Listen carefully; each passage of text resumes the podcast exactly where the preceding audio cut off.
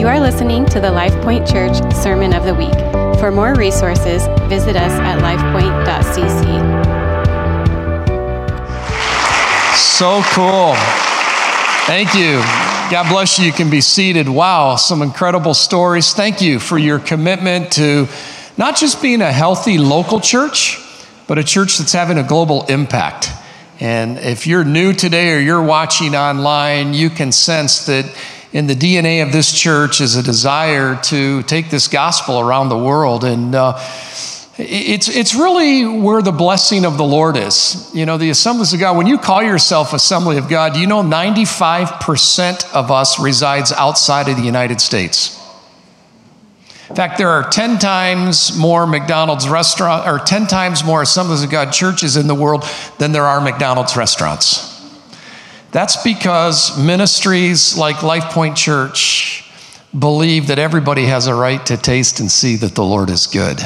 And so, thank you, thank you, thank you for going. Thank you for those who supported students to go, and uh, appreciate that so much. Wow, this is a privileged opportunity to be here and to see and sense all that God's doing. You know, I'm in a different church every week, sometimes two and three times a week. Uh, large churches, small churches, rural areas, urban settings. And here's what I can tell you great churches are not built accidentally. Uh, a great church, number one, takes uh, the blessing of the Lord, a canopy of God's Spirit. How many of you know LifePointe Church has experienced a canopy of God's blessing over it throughout its all its years? In fact, this church has had a significant impact in my life.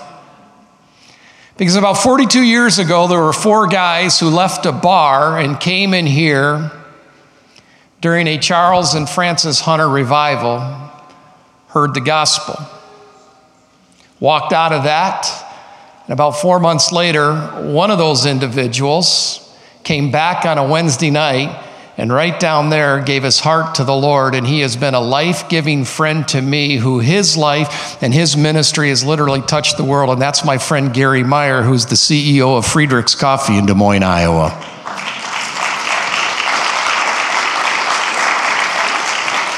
So you never know what happens in a local church, how that gets tethered to what God is doing in and around the world. It's a canopy of God's blessing. A great church also takes people like you that understand what a church is. We're not just some religious fraternity that meets on a weekly basis to accomplish some humanitarian events. We're the body of Christ that God is using to expand his kingdom here on earth. And so I want to thank you for being such a healthy church. But great churches also take called and capable leadership. And can I just express to you something I think you already know? When it calls, comes to called and capable leadership, you have a great one sitting right down there in the front row, and Pastor Drew, man. You're a rock star. Thanks for doing it right. Thanks for having a kingdom vision. Thanks for seeing beyond what God is doing here, but around the world. And I just celebrate you and your family, and uh, we rejoice at what God's doing in your presence and through you guys. So thank you so much. I want to teach this morning on this concept of being aware of God's presence, just, just aware of His presence. Can I ask you, have you ever been in a hurry when God wasn't? Have you ever gone through a situation, maybe unexpectedly, and you wondered, where's God?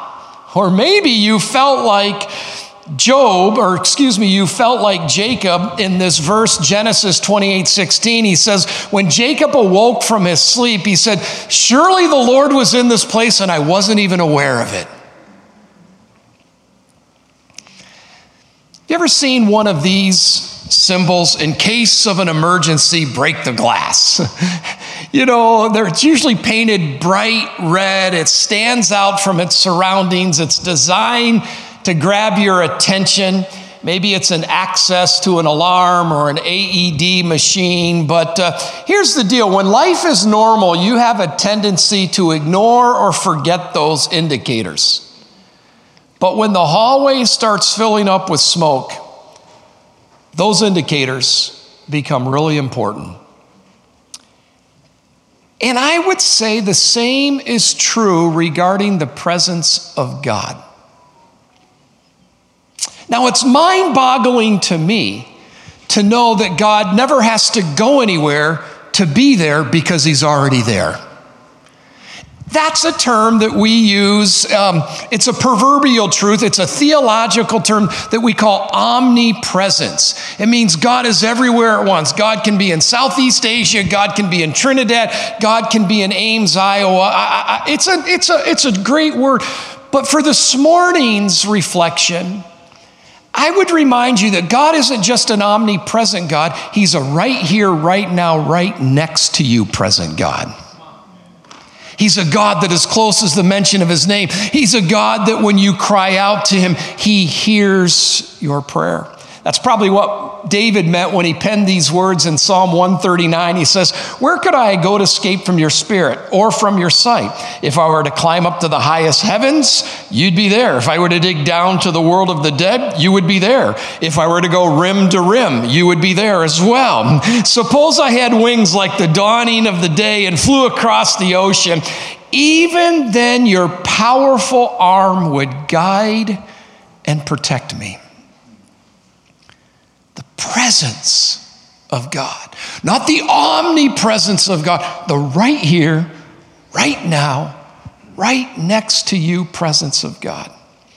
I believe that when you realize that God is with you at all times and wherever you go, uh, it can sustain you when you experience those, why is this happening to me type times. So it's this concept the presence of God. Because without a healthy understanding of God's right next to you presence in the present, it'll be hard to have an out, healthy outlook towards the future. So, this morning, this whole idea of the living with an awareness of God's presence, I want to unpack a couple of thoughts for you for your spiritual consideration this morning. First thought would be this that when you feel afraid, you need to remember God's as close as the mention of his name. When you feel afraid, God, or can I go back? I, am sorry, I, I missed that. When you feel discouraged, God's with you and he's on your side. When you feel discouraged, God is with you and he's on your side. Now, I think you know this, right? Life is full of discouragement. It comes at you at all times, it sneaks up on you subtly, it comes totally out of the blue. Discouragement in life is really not optional or unavoidable, but how you handle it is so critical. You know, I've discovered in my life that discouragement has a tendency to cloud your perspective. And when your perspective gets clouded, it can lead to a critical spirit. And when you have a critical spirit, it's oftentimes difficult to be aware of God's presence. That's probably why David said in Psalm 116, 8 and 9, he says, The Lord saved me from death when he stopped my tears and he kept me from defeat. And so now, watch this I walk in the presence of the Lord in the world of the living. I walk in the presence of the Lord. I love your seasons of prayer that are coming up because sometimes, if we're not careful, we walk in the presence of whatever we read on social media. We walk in the presence of whatever news broadcast we just watched. We walk in the presence of that. And sometimes when we walk in the presence of outside voices, it clouds our perspective. I read about a college student, a daughter who wrote home to her mom and dad, and she wrote this letter. She said, Dear mom and dad, I know this is going to be really disappointing to you, but I met a guy. He's about 15 years older than I am, but we're in love. Mom, Dad, we just eloped and I'm two months pregnant.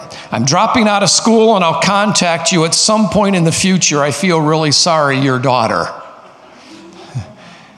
And just below that note, it said, P.S. Just kidding, but I flunked a one class and I need $200. I just want you to keep things in perspective.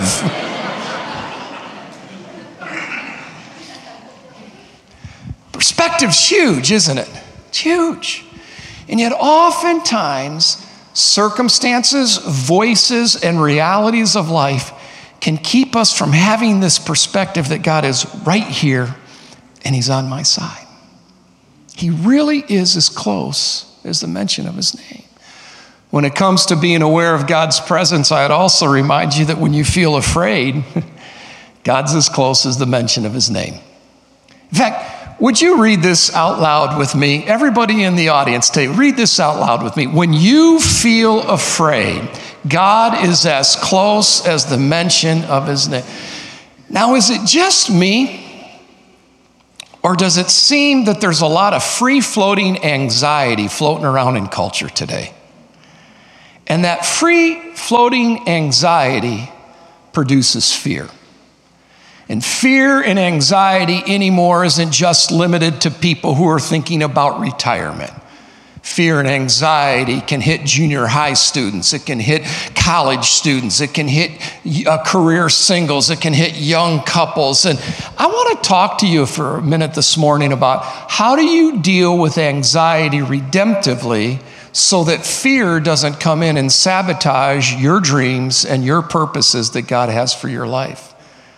To do that, I'd like to reflect on the life of King David something that I'm sure many of the students, both in Chi Alpha and the school here, have talked about. But do you remember the life of David? There was a short season of David's life when he had, he had an incredible anxiety attack, and instead of dealing with it redemptively, he let fear get a hold of his life, and it almost derailed his purpose.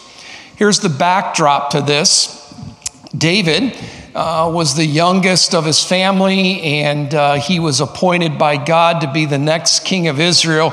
And when Samuel came out to anoint David as the next king, it was a, it was a real spiritual moment. It was like a ordination service times 10. I mean, it was very moving. Samuel poured oil over his head and t- talked about how God was setting him apart to lead his people. It was a moving spiritual m- moment. But immediately after that moment, David realizes one thing Saul is still on the throne. And instead of wrapping his understanding around the assurances of God's calling, he gave in to the fear and the anxiety of what if. And I want you to sort of see the downward spiral, of where anxiety took David. You read about this short season of his life in 1 Samuel chapter 27, verse 1. First thing I noticed that David did when, when he had anxiety is this he started thinking to himself more than he should have. He actually started thinking to himself more than he should. In fact, 1 Samuel 27, verse 1 says, But David kept thinking to himself. Someday Saul's going to get me. And I would submit to you, that was the beginning of David's problem. He thought to himself too much. And when you think to yourself too much, your mind and your disposition lead you away from the certainty of God's promises. God had called him. The Spirit of the Lord came upon him. It was powerful. But not only did he think to himself too much, watch this in 1 Samuel 27, verse 1. David says, Well, I guess the best thing I can do is to escape the Philistines. Why would you go and start hanging out in the very people group that God was calling you to lead your people from? It's because he forgot that the presence of the Lord was right there, right now, right next to him, and would sustain him in this new leadership assignment. Can I tell you, sometimes when you're facing tough situations in life, you got to just stop thinking to yourself and start claiming the promises of God. You got to just stop. Now, I can't promise you that you're not going to be faced with situations that don't produce high anxiety. But I can promise you that the Spirit of the Lord who lives inside of you and the presence of the Lord that's right next to you can help you deal with that. I suspect I uh, can relate to being stricken with a panic attack. My third day as general superintendent of the Assemblies of God. Now, I followed Dr. George Wood. Uh, two law degree, two, two PhDs, one in law, one in theology. He was a prolific writer. And, and I mean, Dr. Wood, when anything was going on in culture, he could sort of write an article and just put people at ease. Well, I'm third day in office following Dr. George Wood as this leader of the largest Pentecostal movement in the world, and some things were happening in culture. And all of a sudden, other people's expectations about what I should do started coming at me. Some of my friends said, Doug, you ought to write an article on this. You just need to address it head on and make a statement. Other people were saying, don't mention anything. That's going to polarize the church. Some people were saying, you should do something. Other people, stay silent. I'm thinking to myself, oh, WWGW, what would George Wood do in a time like this? I mean, I was, I was wigging out. Now, um, I was born and raised in the church. I uh, grew up in this thing, but I was desperate. I wanted to get it right. I had good people wanting me to say something, other people not wanting me. And so um, I did something.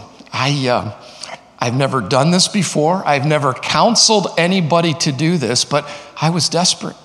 I grabbed my Bible that was on my coffee table. It's the Bible that I got when I was ordained, and it, it just stays open there to remind me to just sort of get my equilibrium and really stay grounded in Scripture. And I grabbed my copy of God's Word and I brought it to my desk. I said, Lord, I really need to know what should I do? Should I say something? Should I not say something? I want to get this right.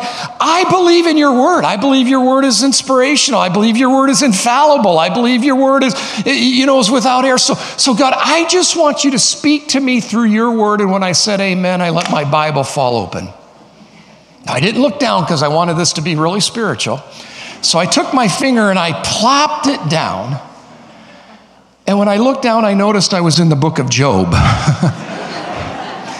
and my finger was really close to Job chapter 3, verse 25, that says, That which I feared has come upon you, and what I have dreaded most is. And I said, Lord, that's not from you. I closed that sucker back up. so I grabbed my phone and I flipped on some worship music and Spotify, and I went to where my daily reading was that day. And it's interesting, I happened to be in the book of Joshua. So I just started scouring through Joshua. And the book of Joshua talks about banish your fear and doubts and remember the Lord your God is with you wherever you go. Be strong and courageous. Be very strong and courageous. And I tell you that story because there are things in life that will, that will produce a lot of anxiety. There are things in life that some people will tell you you should do, other people will tell you you should do this. And if you're not careful, that can produce high levels of anxiety. But here's what I know God hasn't given to you a spirit of fear, but of power, of love, and of a sound mind. And if you will lean into Him, versus leaning into other people's expectation or your own voice, I can assure you, God will give you a word. Well, when you look at David, man, he thought to himself more than he should. Second thing that happens when you get overcome with anxiety and you don't deal with it biblically, you forfeit your ability to make good decisions. Check this out, verse 1. David kept thinking to himself, someday Saul's to get me. So the best thing I can do is escape to the Philistines. Really, David? That's the best thing you can do? No, it's not the best thing you can do. The other thing that happens when you give into anxiety and, and, you don't deal with it biblically is you create instability for other people around you. Mm. David and his men and their families settled there in Achish at Gath. David brought his two wives along with him. In other words, we think at times my problem is just my problem, my issues are just my issues, not realizing that our anxiety that goes unchecked can ultimately impact other people. I think of my own mom, 91 years old. She became a widow at age 40. My dad died suddenly of a massive heart attack at age 40, and my mom became a single mom at age 40 and raised three of us. She's 91 years old. She walks two miles every day. She's still very active in the ministry. She's still, she's just, just going for God, going, going in life. I remember hearing her give her testimony one time about, Mom Clay, how did you do it? How did you how did you make it through? She said, "Well, I just figured I could either be mad and bitter at God or I could trust God and constantly be looking for his presence in my life." I have a feeling that my mom took this verse pretty seriously, Proverbs 14 26, that those who fear the Lord are secure, for he will be a refuge for their children. My mom's bitterness could have derailed me, but my mom's faith has certainly been catalyst for the development of my own faith. You create instability for others. Ultimately, when you give in to fear, you do things you said you would never do. David was called to deliver his people from, from the Philistines, from the oppression of the Philistines. Now he's choosing to live with them? It might interest you to know, for those of you who are students, in this short season of time, David never wrote a psalm or he never composed a hymn. So you might say that for a short season of time, he ultimately lost his identity and his purpose when he was wrestling with anxiety. See, when you live in fear, when you live in fear, it has a tendency to put things out of perspective, and those issues and those problems get bigger than the God who's right here, right now, right next to you God. Because as I've been reminded all throughout my life, we serve a God who really is as close as the mention of his name. And when we cry out to him, he hears us in our distress. Isn't that what Jeremiah 29 12 says? Then you will call on me, come and pray to me, and I will listen to you. You will seek me and find me. And when you seek me and find me with all of your heart, Psalm 18 6, check this out. In my distress, I called to the Lord. I cried to God for my help. From his temple, he heard my voice. My cry came before him to his ears. Right here the right now, the right next to you presence. Got one more thought for you. Right? Let me just let me throw this one out when it comes to the presence of the Lord. Uh, when you feel tempted, remember that God the Holy Spirit is your coach.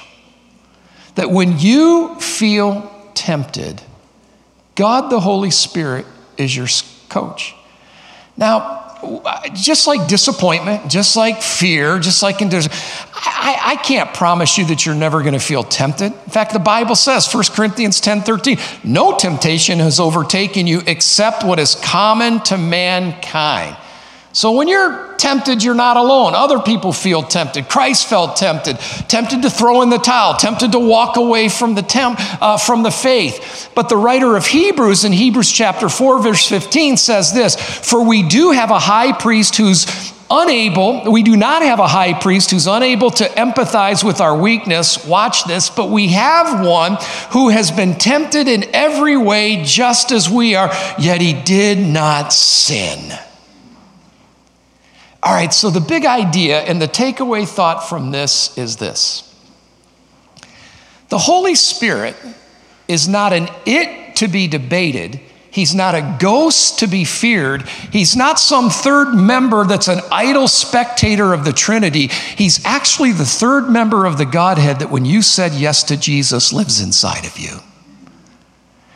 And I think at times we don't allow the, the Holy Spirit to kind of have the, the, uh, the work in our lives. Somehow, in, in charismatic circles and in Pentecostal circles, we only attribute the Holy Spirit to a few sign gifts that manifest themselves on Sundays.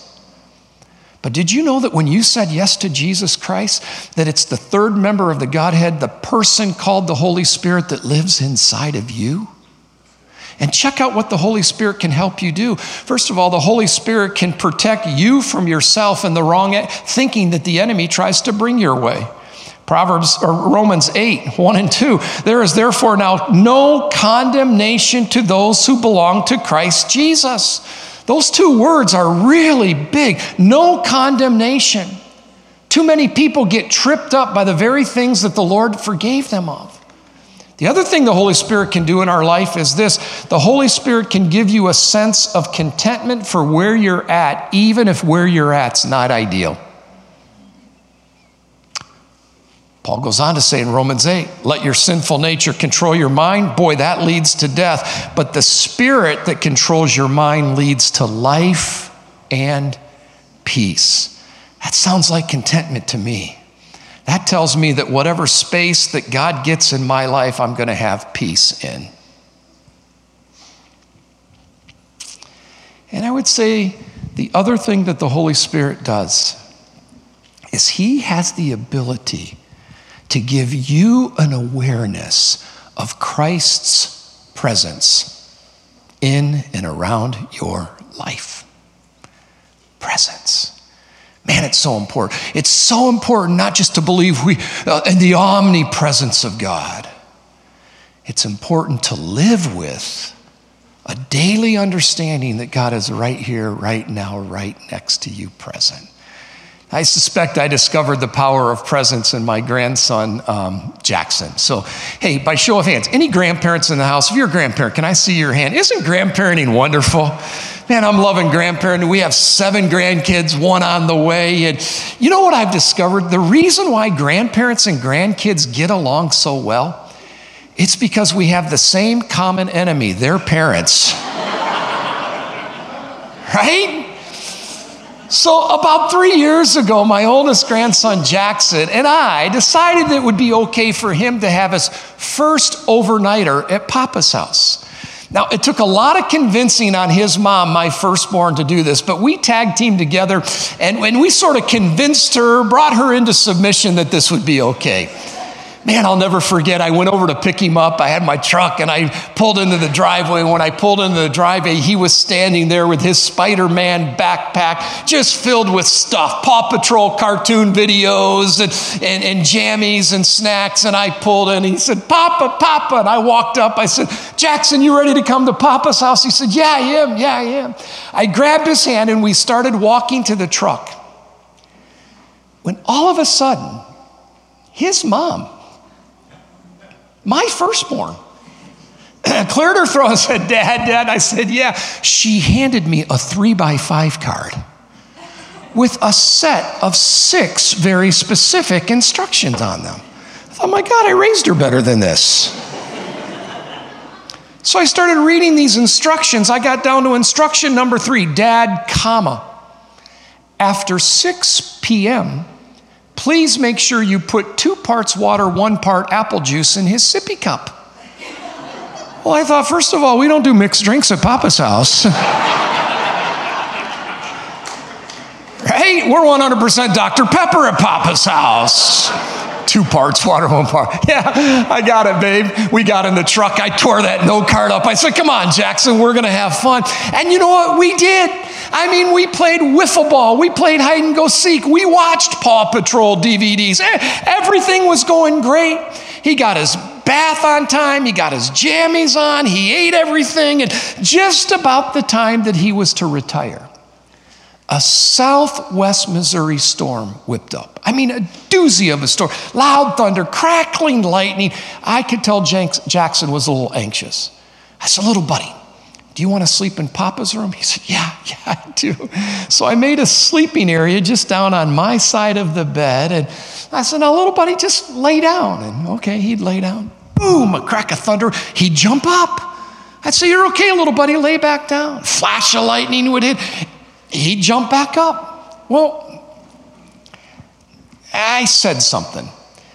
And as a preacher, sometimes it's an occupational hazard that you say something that you don't think about. It just sort of comes out and you can't really reel it back in, you know what I mean? And uh, so I said something to him and I said, Jackson, now listen, little buddy. You don't have to be afraid of thunder. After all, thunder is nothing more than just God moving his furniture up in heaven. oh, don't judge me, Grandpa. Don't judge me. You would have put Robitussin in that sippy cup, so don't judge me, Grandpa he, um, he said, Oh, okay. And he laid back down. Next crack of thunder, he didn't jump up. I'm like, cool, I'll let his kids pastor work on his theology. I just want him to like fall asleep. So I roll over and I'm thinking it's all good. He's asleep and I'm about ready to fall asleep. And in a loud, reverberating thunder hit. I mean, just one of those that kind of reverberated for a while. Well, come on, grandparents, you know we have an extra sense. I could feel a set of eyes just looking at me. And so when I rolled over, sure enough, he wasn't standing all the way up. He was just looking above the mattress, just. But his eyes were huge. And I rolled, and before I could say anything, he said, Papa, you think I could lay with you till God quits moving his furniture? I said, You bet, little buddy. So I picked him up and I plopped him down in bed next to me. And in 30 seconds, he was out. You know, I couldn't convince that little tyke that the storm on the outside wouldn't hurt him on the inside. But as long as he was in close proximity to Papa, he had a sense of security to rest comfortably, even though there was a storm on the outside that was wigging him out. You know, my point is this I can't promise you that life is going to be hassle free. I can't promise you that life is going to be not filled with things that produce high levels of anxiety. But I can promise you this the name of the Lord is a strong tower where the righteous can run and are safe. I can promise you that God is our refuge. God is our strength. God is an ever present help in time of trouble. And sometimes in life, what you need most is just to realize that the third member of the Godhead, whose name is the Holy Spirit, lives inside of you, and He is a best coach that you can ever have. His presence. Presence. So I get it in uh, we have this confessional theology that says God's an omnipresent God. But sometimes in life, we need a practical theology that just says, yep, God is right here, right now, right next to me. Will you go to that very last slide, if you will? I have a couple more points, but I just I wanted to stay parked on two things. Those of you who are experiencing high levels of anxiety because of circumstantial situations in life, and maybe those of you who have felt like just walking away from it or throwing in the towel, and you need to be reminded that God the Holy Spirit wants to help you become aware of the presence of Jesus. I love this quote by Charles Ryrie. It says, You know, a full knowledge of God is both factual and personal. To know facts about a person without knowing the person is limiting.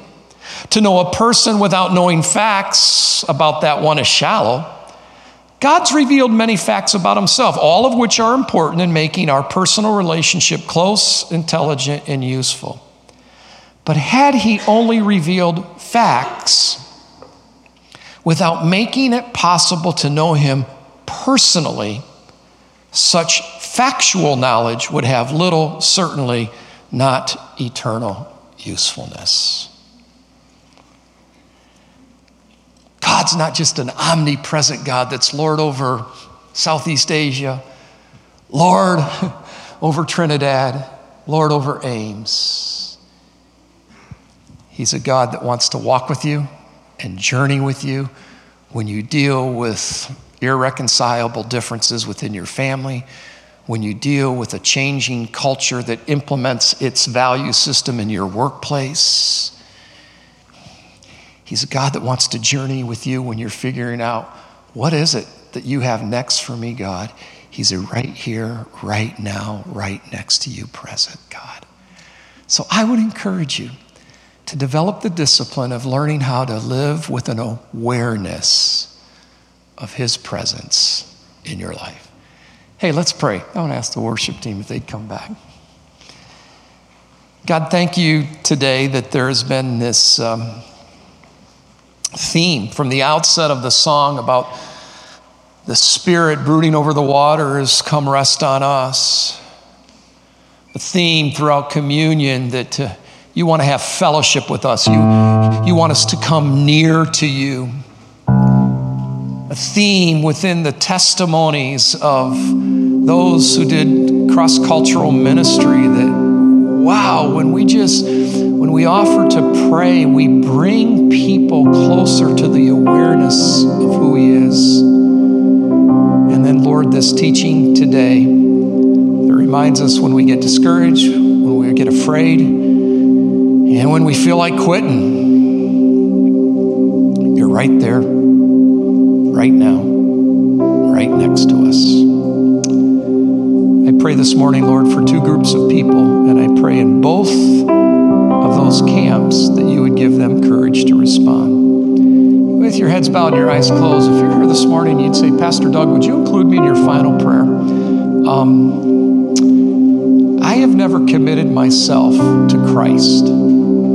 I've never come to that place in my life where I know for certain if I were to die today, I'd spend eternity in heaven. Oh, you might know a lot about the church. You might have great relationship through some of the ministries of the church. You know some of the songs that the church sings. Uh, you even participate in some of the activities of the church. But if you're honest with yourself today and you're honest with God, you'd say, you know, Doug Clay, I have never, I have never come to that place I know that I know that I know I belong to Him and He belongs to me. You know, I can't imagine doing life without having a personal relationship with Jesus. I can't imagine going through all the things that life throws at us that produces fear, anxiety, discouragement, and wanting to quit without knowing that I've been adopted into God's forever family. I'm not going to embarrass you and I'm not going to have you come forward, but while everybody else's heads bowed and eyes closed, if you're here and you'd say, you know what, Doug, today I want to seal the deal. I want to walk out of here with the full confidence that I'm a child of God and that my sins are forgiven. I'd like to include you in my final prayer. So if that describes you and I can pray for you, would you just raise your hand and look at me? I want to know who I'm praying for this morning. You'd say, Doug, I want to know that I know I'm tired of living for myself, but I want to know that I know that I know I am a child of God and my sin will not separate me from Him. Is there anyone? You'd say, include me, Pastor Clay, in your final prayer. Cool, then by that indication, we're all Christ followers in the room. So I want to pray for a second group of people. I'd welcome you to have your heads up and your eyes open on this one. If you're here today and you love the Lord and you're all in, you want to follow Him, you want to serve Him, you want to get involved in missions trips, you want to get involved in discipleship groups, but if you're honest, you'd say, I'm facing something just this year that's produced some high levels of anxiety and has produced some, wow, can I really trust? In fact, you may have felt like Jacob in that opening verse that said, The Lord's in this place, but I'm not aware of it. And um, you would like someone just to pray for you and with you. You know, experiencing fearful, discouraging, anxiety filled situation doesn't mean you're a person of weak faith. It just means you live in a fallen world. But you don't have to face those circumstances alone. You can face it with the knowledge of the Lord's presence with you, and you can face it with a community of people that love you and believe in you. So here's what we're going to do. In just a moment, I'm going to pray a simple prayer. When I say amen, I'm going to ask the worship team to lead us in a song. But if you're here and you're facing some really stuff that's just draining you. It's, it's draining you emotionally. It's impacting your interpersonal relationships. You, you fall asleep thinking about it. You wake up thinking about it. And you, you're a candidate to get picked up and placed next to Papa. It's not denying the reality of your situations, it's just allowing His presence to become a little bigger than what you're facing. And if that describes you, then I think this, this time in the service, this worship set is going to be for you. Because we're going to take a few moments in both prayer and in worship to turn our eyes upward, to let the Lord give us a perspective adjustment, to just take a few moments. And that's the beautiful thing about church. Church gives us an opportunity to take a break from looking at life horizontally and to just take in vertically and to be reminded that God is as close as the mention of his name, that God is on our side, and that the Holy Spirit is a coach that lives inside of us. He's not a consultation that we get over the internet or the telephone. He's right here, right now, right next to you. So, Lord Jesus, in the next few moments, I pray that as we turn our attention, we turn our hearts, we turn our voices towards you in worship, as we give to you some situations that are producing fear, anxiety, or thoughts of quitting, you would in turn give to us an awareness of your presence. Father, I pray in Jesus' name that just in these brief moments of worshiping you, your kingdom would come, your purposes would be accomplished, and a divine perspective adjustment would happen in our lives. In Jesus' name I pray. This has been the LifePointe Church Sermon of the Week. For more resources, visit us at lifepointe.cc.